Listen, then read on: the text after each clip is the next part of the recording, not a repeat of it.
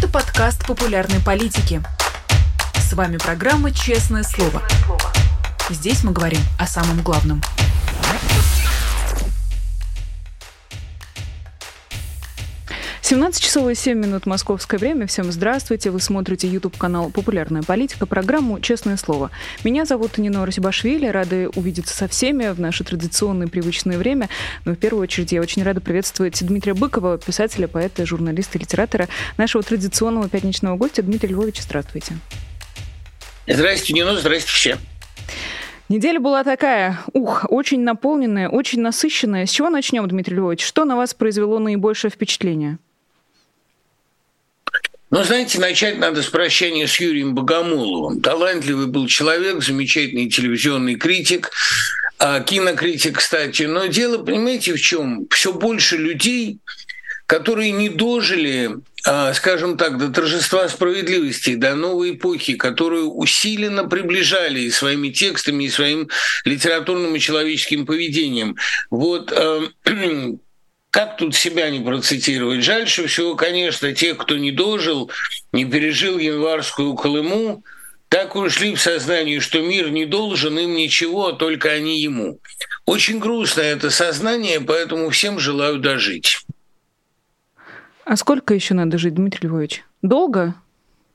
Ну, так сразу не скажешь. Но еще раз говорю, сравнение с 20-ми годами и с массовым отъездом, и с таким местным а, презрением к остальному миру. Вот мы строим будущее, а вы нет. Это, эти сравнения не работают. Нельзя сравнивать революцию и реакцию. То было торжество революции, плохой или хороший. Это торжество реакции, очень бездарный. Торжество реакции не бывает долгим. Это исторический закон. Кажется, что хотя бы из, э, из уважения к уходящим нужно сделать все возможное, чтобы это страшное время закончилось, чтобы хотя бы в мыслях мы могли им рассказать о том, что э, зло не бесконечно. А как вам кажется, удастся? Э, и что надо для этого сделать? Что еще надо для этого сделать? Нет, ну понимаете, вопрос ваш на самом деле формулируется несколько иначе. Когда это кончится, будет ли лучше? Вот это вопрос действительно серьезный. Понимаете, мы знаем, что после тирана всегда наступает смута, потому что тиран – это всегда разрушение института. И, конечно, люди, одурманенные пропагандой, как предсказали Стругацкие, будут трое суток лежать в шоке э, от лучевого удара, просто потому что излучение прекратится, а ничего нового на место ему, как пообещал Максим Камерер, не придет. Он поклялся, что больше здесь не будет излучателей. А заменить излучатели на какие-то механизмы проявления личной инициативы и свободной воли в стране, где любая инициатива наказуема, это довольно трудно. Но, понимаете, вот, вот важная вещь. Во что я верю? Я верю в интуицию борца и профессионального политика. И Навальный, и Яшин, и Карамурза, и многие еще зачем-то отдали себя в руки этой власти, зачем-то выбрали участь героев, хотя могли э, спокойно совершенно скрыться за границей и это время пересидеть там. Но, видимо, эта интуиция борца подсказывает им, что человек с опытом борьбы, с опытом тюрьмы, с опытом пребывания в застенках у этого государства станет одним из лидеров свободного мира. А, во всяком случае, я не верю в иррациональность их поведения. Я верю в четкое предвидение, что они видят для себя а, большое политическое будущее. Хочется надеяться, что они не ошибаются. А я как раз хочу вас уточнить. Это все-таки интуиция или инстинкт героя? Поведение, которое заложено в самой сути конкретного человека. Просто человек не вы может иначе. Задаете, вы, вы задаете главный и самый неприятный вопрос. Дело в том, что инстинкт героя подсказывает герою раннюю смерть. Дело в том, что, а, ну, об этом написано «Истребитель». Назначение людей на роль героев, а, как было с Чкаловым, как было с Громовым, как было с э, Кокинаки, который чудом соскочил. Это назначение предполагает раннюю гибель, потому что у этих людей нет никаких перспектив другого развития. С Гагарином ровно та же история. Гагарин понимал, что его превращение в чиновника или в монумент самому себе будет концом его героической биографии, причем концом позорным. А он хотел э, биографии героической, это совершенно очевидно. Его саморастрата последних лет, ну, в частности, кстати говоря, и пьянство, о котором вспоминают многие, тоже было следствием а, бесперспективности, тупиковой тупиковости героического пути. Я не думаю, что это инстинкт героя. Могу вам сказать почему. Инстинкт героя предполагает раннюю гибель. Герой долго не живет. Это как у Олди, герой должен быть один, так и здесь герой должен быть молодым. Он, э, дожив до старости, он превращается в пародию на себя. Я думаю, что здесь не инстинкт героя, я думаю, что здесь инстинкт политика, и это очень важно. И, кстати, обратите внимание, ведь действительно, сколько бы они ни громоздили новых обвинений на Навального, сколько бы они ни грозили приравнять ФБК к террористической организации, объявить Навального террористом, связать его с Трёповой и так далее – они все равно его боятся. Понимаете, сейчас появилась версия, что он был опять отравлен, потому что рези в желудке, потеря сознания, резкая потеря веса, это все говорит о возможности яда. Но они все равно его боятся. Понимаете, они э, вот заполучили его, он у них в руках. И он у них сидит, и у них все равно есть ощущение, что хозяин положения, диктующий повестку, он, а не они. Это очень важное понимание, и это говорит об их инстинкте власти тоже довольно многое. Мы много с вами говорили в прошлую пятницу про страх, про его природу. А как вам кажется, люди, в чьих руках сейчас находятся Алексей Навальный, Владимир Кармурза, Илья Яшин, Алексей Горин, Лилия Чанышева, можно долго перечислять список э, этих людей, а они сильнее своего страха? Вот то, что они его боятся, это факт. Но они же продолжают портить им жизнь, притравливать, возможно, э, и всячески э, портить их существование. Да нет, это все диктуется страхом. Это надо понимать, что и война с Украиной она тоже продиктована страхом. Диктатор чувствует, что его время кончилось, историческое время кончилось давно, личное может продолжаться еще 40 лет, но оно кончено, потому что он ничего не может предложить. И война с Украиной, продиктована, с Украиной продиктована страхом перед свободой. И активность Z-активистов продиктована страхом, что если они не примкнут к государству, их никто не оценит как профессионалов, ни как публицистов, ни как поэтов. Это все реакция же, понимаете? Вот для реакции характерен главный стимул. Революция предлагает проект нового мира. Реакция предлагает любой ценой зацепиться за мир старый. Все, они уже упали, они зацепились за карниз, у них пальцы сведены, они этими сведенными пальцами цепляются за карниз и соскальзывают. Но, тем не менее, они продолжают орать, подобно Дмитрию Медведеву, что не будет ни Украины, ни Польши, Хотя не будет Дмитрия Медведева, это совершенно очевидно. Не будет ни в исторической перспективе, ни в перспективе исторической памяти. Он запомнится только вот этими безумными твитами последних лет. То есть э, на самом деле страх ничтожества, обнаружить свою ничтожность, это и есть реакция, в принципе. И любая реакция в любом правительстве, в любой истории всегда была проявлением глубинного ужаса перед будущим. И любые структуры тайной полиции всегда защищают прошлое против будущего. Любой Комкон-2 воюет за то, чтобы стабильность сохранилась, чтобы ничто не нарушило гомеостазиса, а мироздание стремится к его нарушению, потому что развитие – главный закон жизни.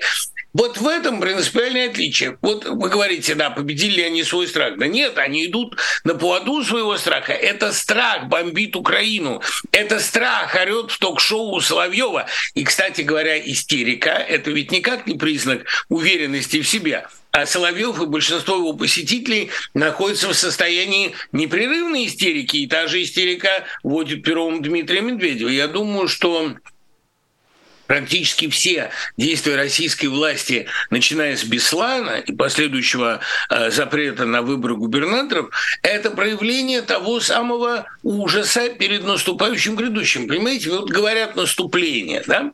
Ведь когда наступает будущее, оно действительно наступает на прошлое, на, ногой в тяжелом довольно и довольно-таки кованом сапоге. Будущее – это единственная сила, которую отменить нельзя. И, честно говоря, когда я ставлю себя на место этих людей, а мне, как писателю, в силу писательской эмпатии, положено прикидывать э, эту роль на себя, я понимаю, до какой степени они действительно окружены и загнаны в угол. А, нельзя не, не посочувствовать. Инстинкт сострадания во мне силен. Нельзя не посочувствовать человеку, против которого весь мир.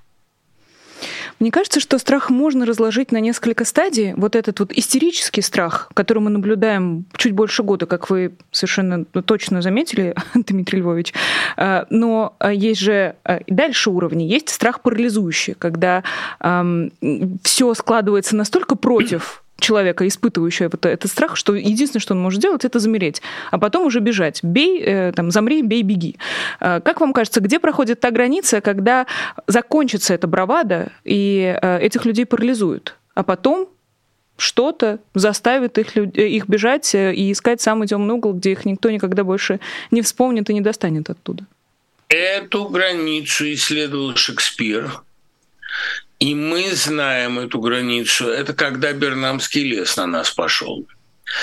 А дело в том, что, понимаете, Макбет был очень энергичный малый. И Макбет тоже для удержания своей власти и для культа личного тщеславия сделал довольно много. Они все сейчас в ситуации Макбета. И Макбет сейчас самое, что ни на есть актуальная пьеса, правда, в образе трех ведьм, выступали Проханов, Дугин и Ильин, которые заморочили ему его и так не слишком крепкую голову, но действительно главные ведьмы Дугин, так и они же бородатые ведьмы у Шекспира.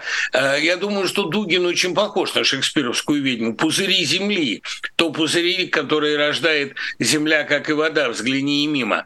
Это действительно очень точно. Так вот, эм, Макбет, он до какого-то момента был очень активный малый. Но ровно до того момента, когда Бернамский лес на него пошел. Но тут еще должен быть, конечно, Макдув. Узнай, что вырезан до срока ножом из матери Макдув. Макдув немного не человек. Помните пророчество о Макдуфе? Тебя сразит лишь тот, кто рожден не женщиной. А кто же не рожден женщиной? Значит, должен появиться какой-то человек со сверхчеловеческими или нечеловеческими чертами. Это пророчество остается актуальным всегда. Но самое главное, Бернамский лес – это бунт деревьев. А как будет выглядеть этот бунт деревьев? Либо это бунт природы, какая-то экологическая или техногенная катастрофа. Ну, когда ты поймешь, что сама природа против тебя, да? Как в сказке про Зербина Дровосека, это говорю я, колонна. Ну, если уж колонна заговорила – Значит, нужна, должна заговорить какая-то колонна, какая-то Вламова ослица, какой-то Бернамский лес, либо под Бернамским лесом, который на нас пошел, надо понимать действительно бунт вот этой растительной части социума, которая не мыслит, а только терпит, которая только приспособляется, этот бунт Бернамского леса еще впереди. Вот тут их парализует, конечно, когда они поймут, что то, на что они опирались, заговорило. В какой форме оно заговорит и когда, понять очень трудно. И я не вижу, честно говоря, того триггера, который здесь выступит таким спусковым крючком. Это может быть либо резкое ухудшение качества жизни, либо пресловутая цифровизация которая у архаического сознания вызывает такой панический страх. Нас посчитали. Но то, что Бернамский лес уже шумит, это для меня совершенно очевидно. А я вспомнила наши предыдущие эфиры, Дмитрий Львович, когда мы говорили про рождение общества, про кесарево сечение, и как раз, мне кажется, рифмуется это немножко с вырезанием из чрева матери, может быть. Да, с вырезанием из чрева. То, что общество рождается в России кесаревым сечением, это совершенно очевидно. Ну, понимаете, как человек, неоднократно присутствовавший при родах, я всегда больше всего боялся, понимаете, что а, роды затормозятся, что придется стимулировать. Слава богу, процесс шел нормально. Но вы же знаете эту, эту проблему, когда действительно или зародыш капсулируется, или когда родовая деятельность останавливается в разгаре. Ну, бывает такой внезапный паралич такой, когда общество вот-вот, но остается нерожденным, переношенным. Я думаю, в России примерно та же ситуация. Вы знаете, что слишком долгое пребывание в утробе, оно гораздо страшнее, чем преждевременные роды. Российское общество сильно переношено. И когда оно родится, оно будет, как всякий переношенный младенец. Во-первых, кости уже твердеют, уже не такая пластика, а во-вторых, они желтые все. И это такая желтушность переношенного ребенка, описанный в медицине симптом. А общество в России переношено сильно. Но тут, понимаете, вот я недавно написал для новой газеты, перевел на русский один свой английский доклад – и там, мне кажется, выражена довольно оптимистическая надежда. Я попробую это сформулировать. Надежды бывают оптимистические, бывают пессимистические. Да? Надежда на катастрофу – это тоже надежда. Я могу вам сказать, с чем связан мой оптимизм.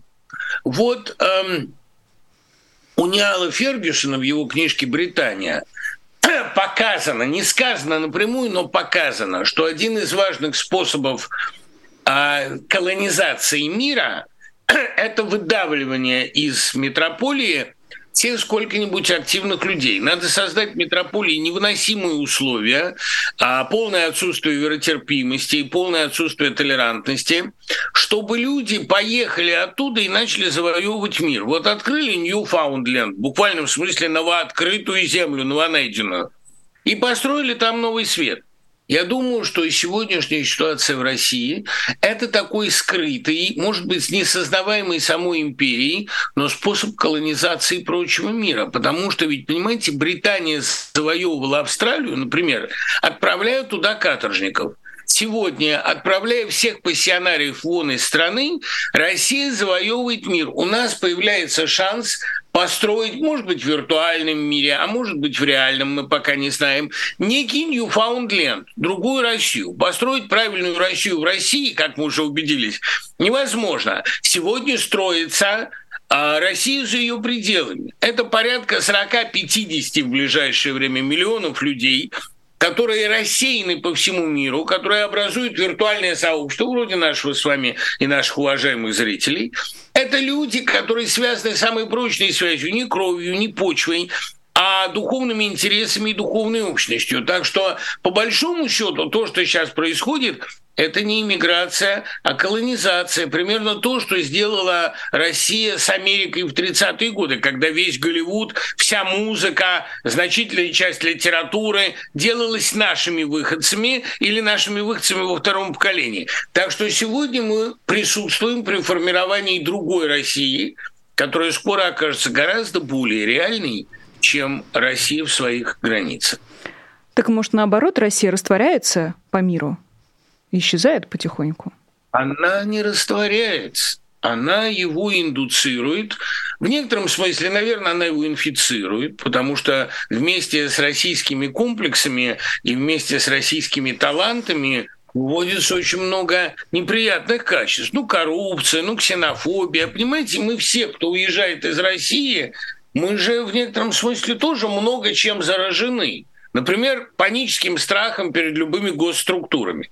Я, э, в общем, у меня неплохие отношения с американской полицией. Даже один раз э, шериф, э, задержавший меня, ему показалось, что я не очень прямо еду увидев, что я еду после бессонной ночи, предложил мне кофейку из личного термоса, но я никогда не избавлюсь от ужаса перед любым представителем государства. Понятно, что и дедовщина распространяется, и коррупция, и многие другие э, российские качества. Но главное качество, которое мы вывозим из России, это навык сопротивления. Причем сопротивление вопреки вопреки своей выгоде. Не ради своей грядущей победы, а полностью вопреки своей выгоде. Ну, выйти на любой протестный марш мы же понимали прекрасно, чем мы рискуем. Но у нас есть умение оставаться в оппозиции вопреки выгоде. И, между прочим, душой французского резистанса тоже были русские иммигранты, многие из которых в этом резистансе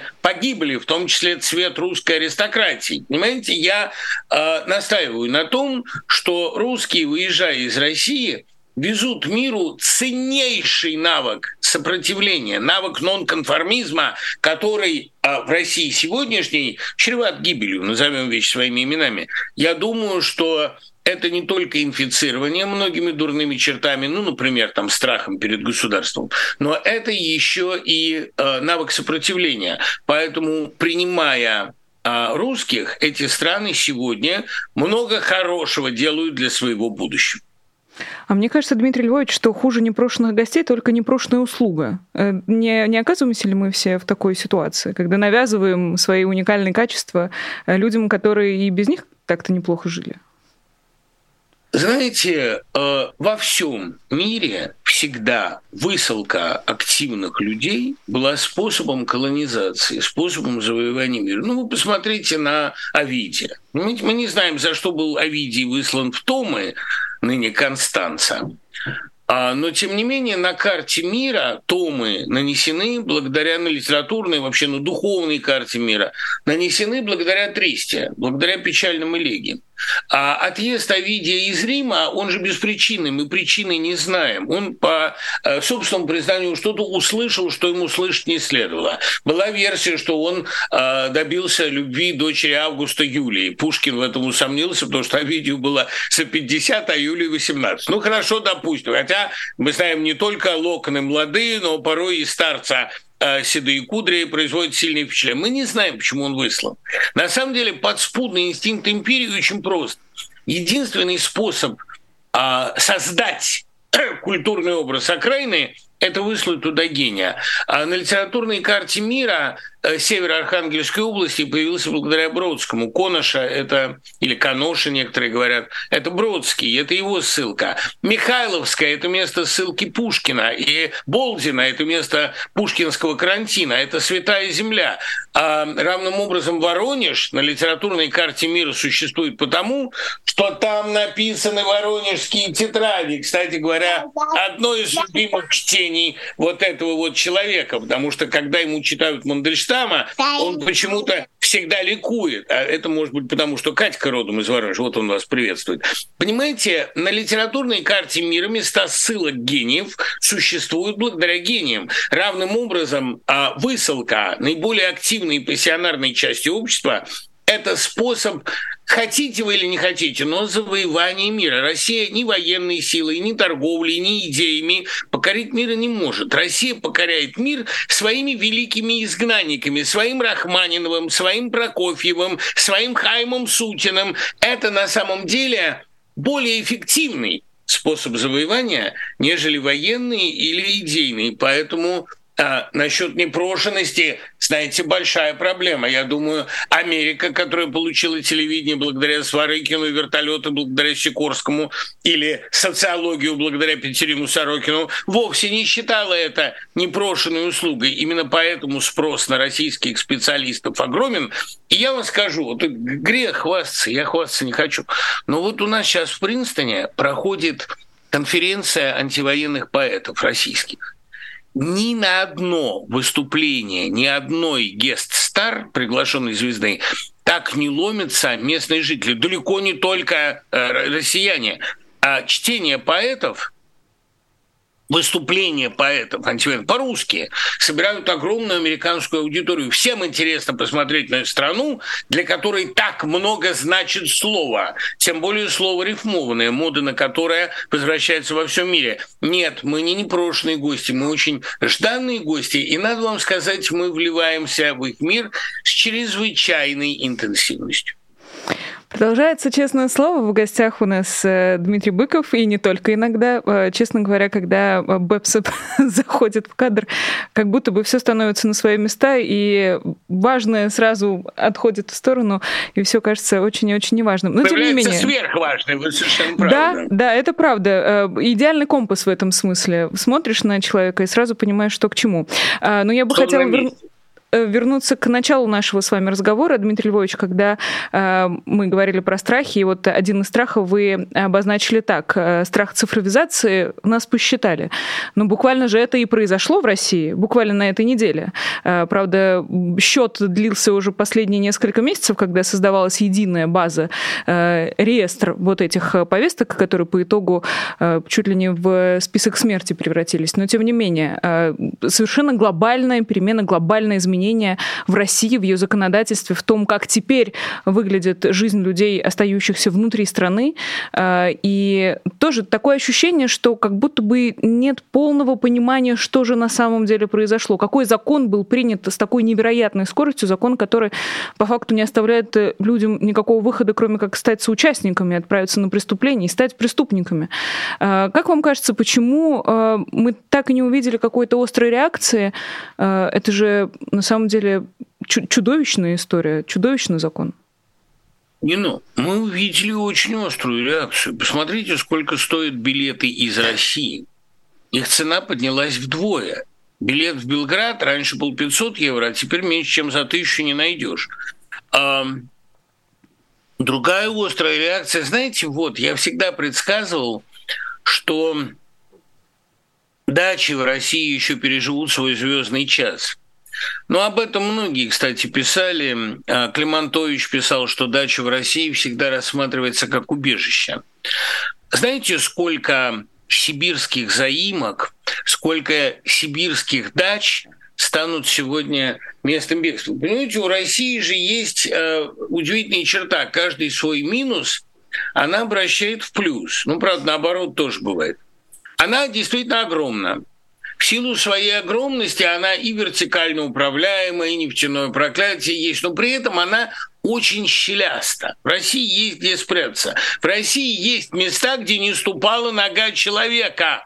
Например, плато Расвумчор далеко не полностью освоено. Это тоже, кстати говоря, еще один стимул осваивать Россию. Вот она будет теперь осваиваться беглецами. Ведь вы понимаете, кстати, если даже взять концепцию Эткинда внутренней колонизации, что Россия главным образом занималась внутренней колонизацией. Ведь Ермак в Сибирь, он же тоже бежал не от хорошей жизни, тоже был пассионарием. Понимаете, все русские первопроходцы, да, Хабаров и прочие замечательные люди – это же были все пассионарии, которые бегут от закона. Россия бежала сама от себя, пока с двух сторон не уперлась в океаны. Понимаете, а дальше бежать было некуда. Но она из океан побежала.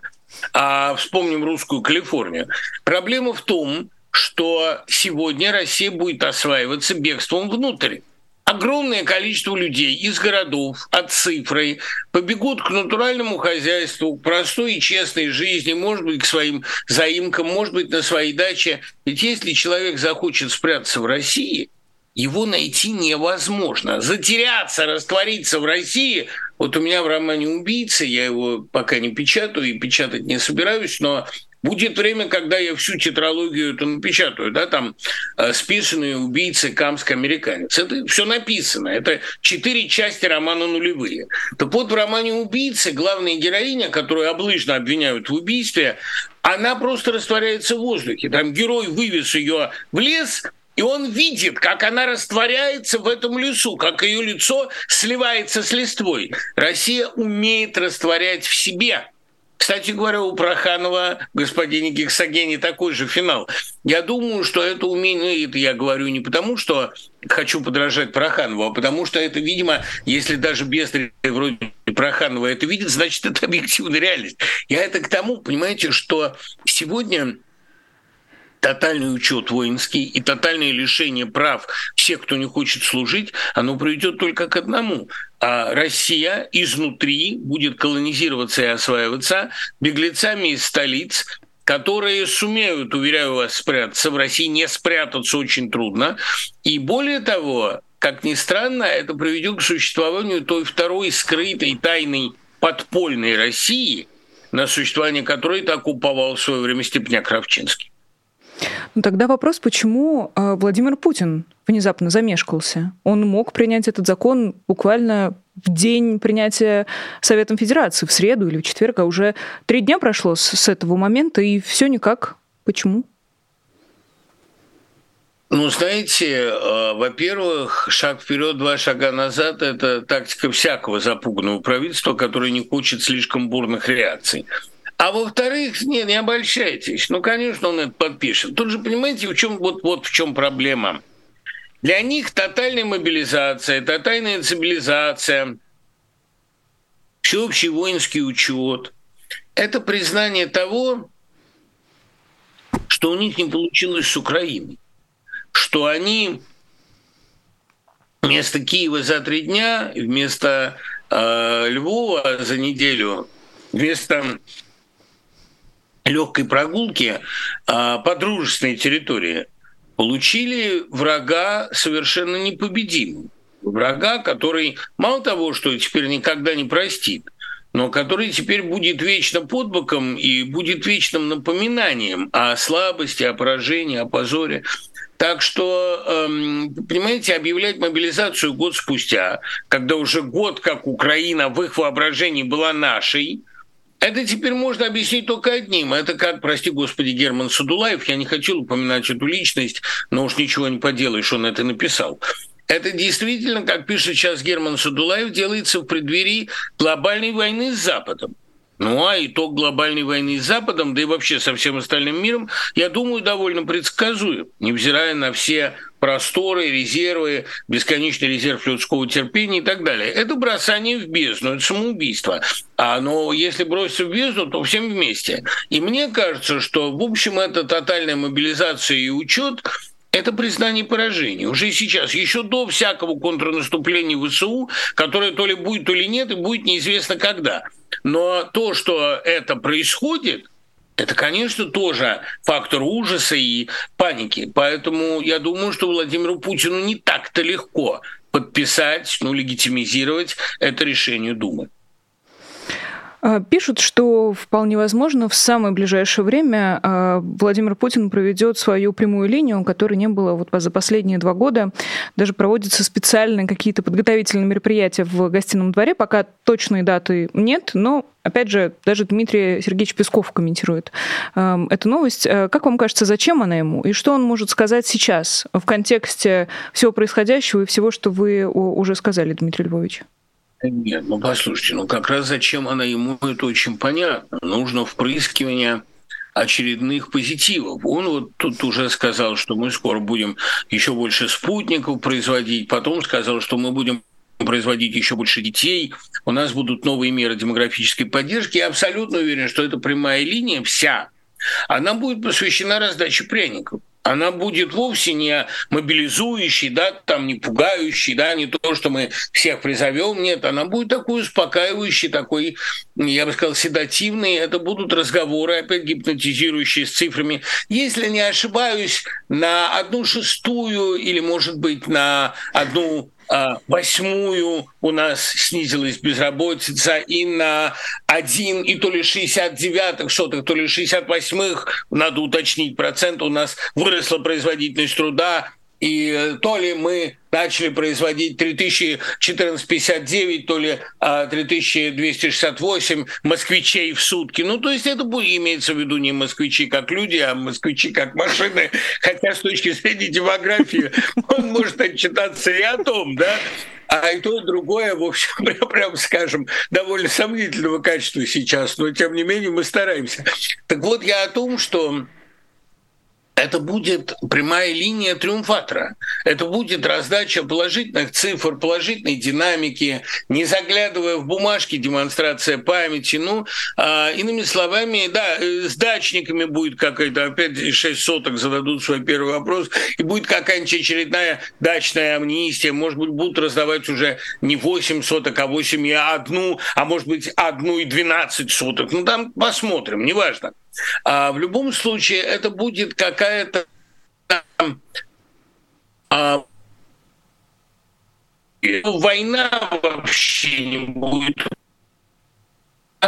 А спецоперация будет упомянута по минимуму, так что нас, как я полагаю, ожидает сеанс массового гипноза, с попутной раздачей слонов, материализацией духов и а, раздачей слонов. И кроме того, будет обязательно вопрос, но, знаете, некоторые злопыхатели, Владимир Владимирович, говорят, что вы нездоровы. Скажите, это неправда? Как, как говорят у нас в народе, не дождутся. Я прибавил за последний год а, то ли 1,6, то ли, может быть, 1,62 килограмма мышечной массы. Вот это будет такое. И, может быть, даже будет продемонстрировано какая-нибудь идеальная физическая форма, там подтягивание, отжимание, плавание, броски, копья, не знаю, но что-то такое будет.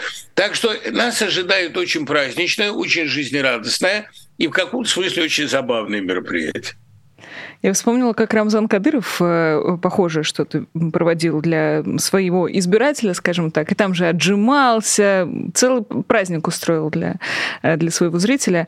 Но э, я хочу вас спросить, Дмитрий Львович, а долго еще этот гипноз действовать будет? Со всех сторон щелкают, произносят секретные слова, которые должны людей выводить из этого состояния. Мобилизация, война, санкции. Понимаете, тут какая штука. Я не думаю, что он действует. Этот гипноз, э, ну, то есть людей, которые искренне верят в это, нет. Ну, или их не осталось практически. Понятно, что качество российской пропаганды давно уже превратило ее во фрик-шоу, а не в пропаганду как таковую. Никто в это не верит. Но людьми движет гораздо более страшный страх. Понимаете, вот тут нам с Крючковым недавно задали вопрос, а как можно быть сторонником Путина, не поддерживая войну? Ведь очень многие, скажем, сторонники Гитлера, тем не менее, поддержали войну э, Вторую мировую. Почему? Потому что им казалось действительно, что это выбор Родины. А не могу же я против Родины. Да, я против Гитлера, но я не против народа. Для того, чтобы пойти против своего народа, надо обладать талантом и темпераментом Мамардашвили. Сказать э, народу, э, что если вы с э, Гамсахурди, то я против народа. Это не для всех. Путина поддерживают все силу инерции и в силу представления, если страна действительно окружена, если мы уже несколькими своими действиями загнали себя в цивилизационный тупик, еще не стоит выбор либо мы, либо нас, то не могу же я быть против своей страны. Вот это невозможность быть против страны, гипноз с понятия большинства, хотя вообще-то присоединение, присоединение к большинству – это смерть. Мертвые составляют большинство. Так что мне кажется, что это не гипноз Путина, это не гипноз его пропаганды, это гипноз страха, что Россия находится действительно в экзистенциальной ситуации. Либо она станет другой, а другой она никогда не была и быть не пробовала, либо ее просто не будет. А чем ее не будет, нет, я как ракушка, приставшая ко дну, я потону с моим фрегатом вместе из Кедрина, да, но это, правда, там а, говорит один сомнительный герой в пьесе Рембрандт, но тем не менее такие слова как ракушка, приставшая ко дну, я потону с моим фрегатом вместе. Вот что ими движет. Представить себе, что Россия может быть другой, это же в голову не приходит. Понимаете, это действительно для большинства было бы предательством в сущность. Как это мы станем другими? Как это народ будет активен и будет что-то решать? Как это я буду отвечать за свою судьбу? а не вечно переваливать ответственность на Путина или иного дядю. Это же катастрофа моральная. Поэтому я думаю, что это феномен страха за личное будущее, а вовсе не симпатии к Путину. Рано или поздно люди поймут, что Путин это самое будущее уничтожает. Но думаю, что до такого пробуждения все-таки еще пара месяцев, а может и больше, остается. Про погружение на дно но ведь, как гласит народная мудрость, лучше быть здоровым и богатым, чем бедным и больным. Ничего, кроме бедности и болезни, это погружение на дно людям не обещает. Почему им так сладко об этом думать? Почему так хочется на это дно? Почему так хочется до последних секунд обнимать этот корабль, будучи маленькой ракушкой? Да я бы не сказал, что это большинству так уж и хочется. Они принимают это просто как неизбежность. Они думают, что мы действительно в экзистенциальной ситуации. Мы, возможно, некоторые сейчас уже говорят, возможно, мы были неправы, начать войну, начав войну. Но начав войну, мы обязаны побеждать, потому что нет ситуации поражения для России, потому что поражение приведет к ее исчезновению. А это в России действительно очень распространенная точка зрения. Я скорее умру, чем покаюсь, скорее умру, чем изменюсь. Но помните, как говорила, это приписывают массе западных мыслителей, от Бергсона до Эйнштейна, а большинство, до Фрейда, большинство людей скорее умрут, чем начнут думать. Многие, кстати говоря, так и поступают. То есть действительно для многих людей измениться равно смерти. Ну, конечно, когда Россия увидит другие перспективы, почувствует, что можно быть другой, почувствует, что Путин завел совершенно неразрешимый тупик. Понимаете, в 1944-1945 годах многие фанаты фюрера все-таки передумали. Они были поставлены перед фактом. Правда, э, Россия уникальный случай в том, что она занимается таким тотальным самообслуживанием, таким, я бы сказал, тотальным рукоблудием. Она и завоевывает сама себя, как внутренняя колонизация, она и истребляет сама себя. Вот говорят, что Россию невозможно оккупировать извне и изменить извне. Это верно, невозможно. Но вы знаете, что сейчас внутри Росгвардии нарастает новая, еще более опасная структура, еще более радикальная полиция. Она себя, сама себя завоюет и истребит. Внутренние репрессии, колоссальное количество, еще, не дай бог, смертную казнь ведут, а массовое истребление своих молодых, отправляемых то на бойню, то, э, значит, в застенке. Это, по всей видимости, тактика, которая пробудит Россию гораздо быстрее любого внешнего завоевания. Если она начнет себя уничтожать своими руками, то до большинства это дойдет, ведь у всех этих репрессированных есть члены семей, есть родственники. А, и, кстати говоря, огромная сила, которая совершила российскую оттепель, это дети репрессированных. Я абсолютно уверен в том, что любые массовые репрессии в России приведут к массовому уже и пробуждению, потому что, понимаете, а России совершенно не обязательно быть завоеванной извне. Она уже завоевана изнутри, завоевана захватчиками, которые не милосерднее любых внешних э, агрессоров, любых внешних врагов. Никакая Америка, никакие англосаксы не сделали бы с Россией того, что сделали с ней члены организованной преступной группировки «Озеро». И я думаю, что понимание этого факта постепенно по мере общественной деградации и деградации всех институтов и деградации всех промтоваров, постепенно это становится достоянием общества. Но, к сожалению, процесс э, деградации и жизнь многих тысяч миллионов людей протекает единомоментно. А пока одни деградируют, что делать с другим? Как, как с этим быть? Как, как в этом жить? Ну, тут есть три варианта, которые... Ну, в общем, понимаете, э, все три хуже, но э, все-таки есть какие-то между ними градации. Вариант бегства остается. А бегство или полуподпольного существования, что в принципе, ну, в принципе, э, при российской традиционной щелястости и коррумпированности это путь возможный. Второй путь э, – путь коллаборации. Это плохой путь. Путь доносительства, путь активного участия, а, но многие встают на этот путь сегодня. Когда они перебегают на эту сторону, они а, объясняют это тоже очень красиво. Да, я против войны, но другой родины у меня нет. А коллаборация же засасывает мгновенно.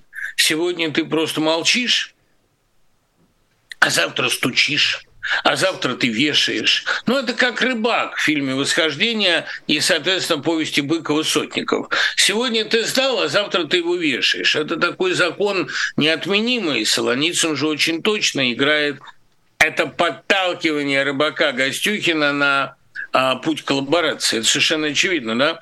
А он думает, что сейчас сдамся, потом перебегу. Да никуда ты не перебежишь. Это уже раз навсегда.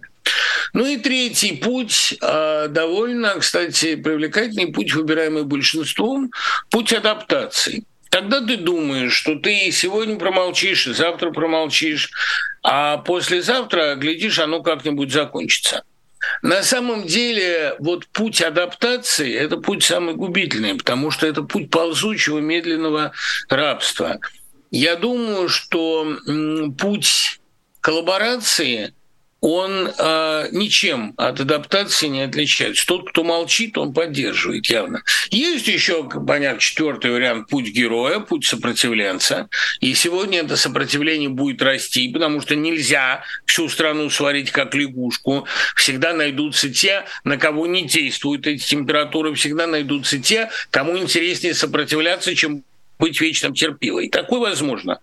А я не думаю, что таких будет много. И это выбор не для всех, но такие будут, несомненно. Именно поэтому власть так боится молодежи. Потому что именно молодежь, она не склонна не терпеть, не приспосабливаться. Но основные варианты, вот эти три, лучший из них бегство, худший из них коллаборационизм.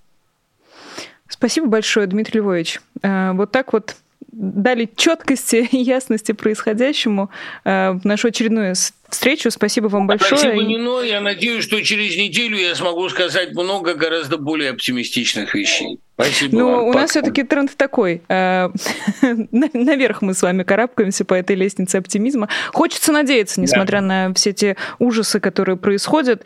Э, честное слово, с Дмитрием Быковым вот так вот потихонечку мы подошли к концу. Э, говорю большое спасибо всем, кто нас слушал сегодня. И в первый раз за этот эфир, дорогие друзья, говорю вам, поставить лайки. Опять же, рассчитывая на вашу сознательность и на вашу дисциплину. Большое спасибо и нашим патронам, хочется сказать, как мы обычно говорим об этом в конце эфира. Вы даже можете посмотреть на наших замечательных патронов, которые поддерживают программу «Честное слово» а, и тем самым помогают нам работать дальше. Еще, наверное, я могу вам сказать много всякого разного, важного и не очень, но давайте лучше с вами попрощаюсь. Еще раз скажу большое спасибо всем, кто нас смотрел и слушал. Меня зовут Нино Арсибашвили. До скорой встречи. Всего доброго и пока. Вы слушали подкаст «Популярные политики». Мы выходим на Apple Podcast, Google Podcast, Spotify и SoundCloud. А еще подписывайтесь на наш канал в YouTube.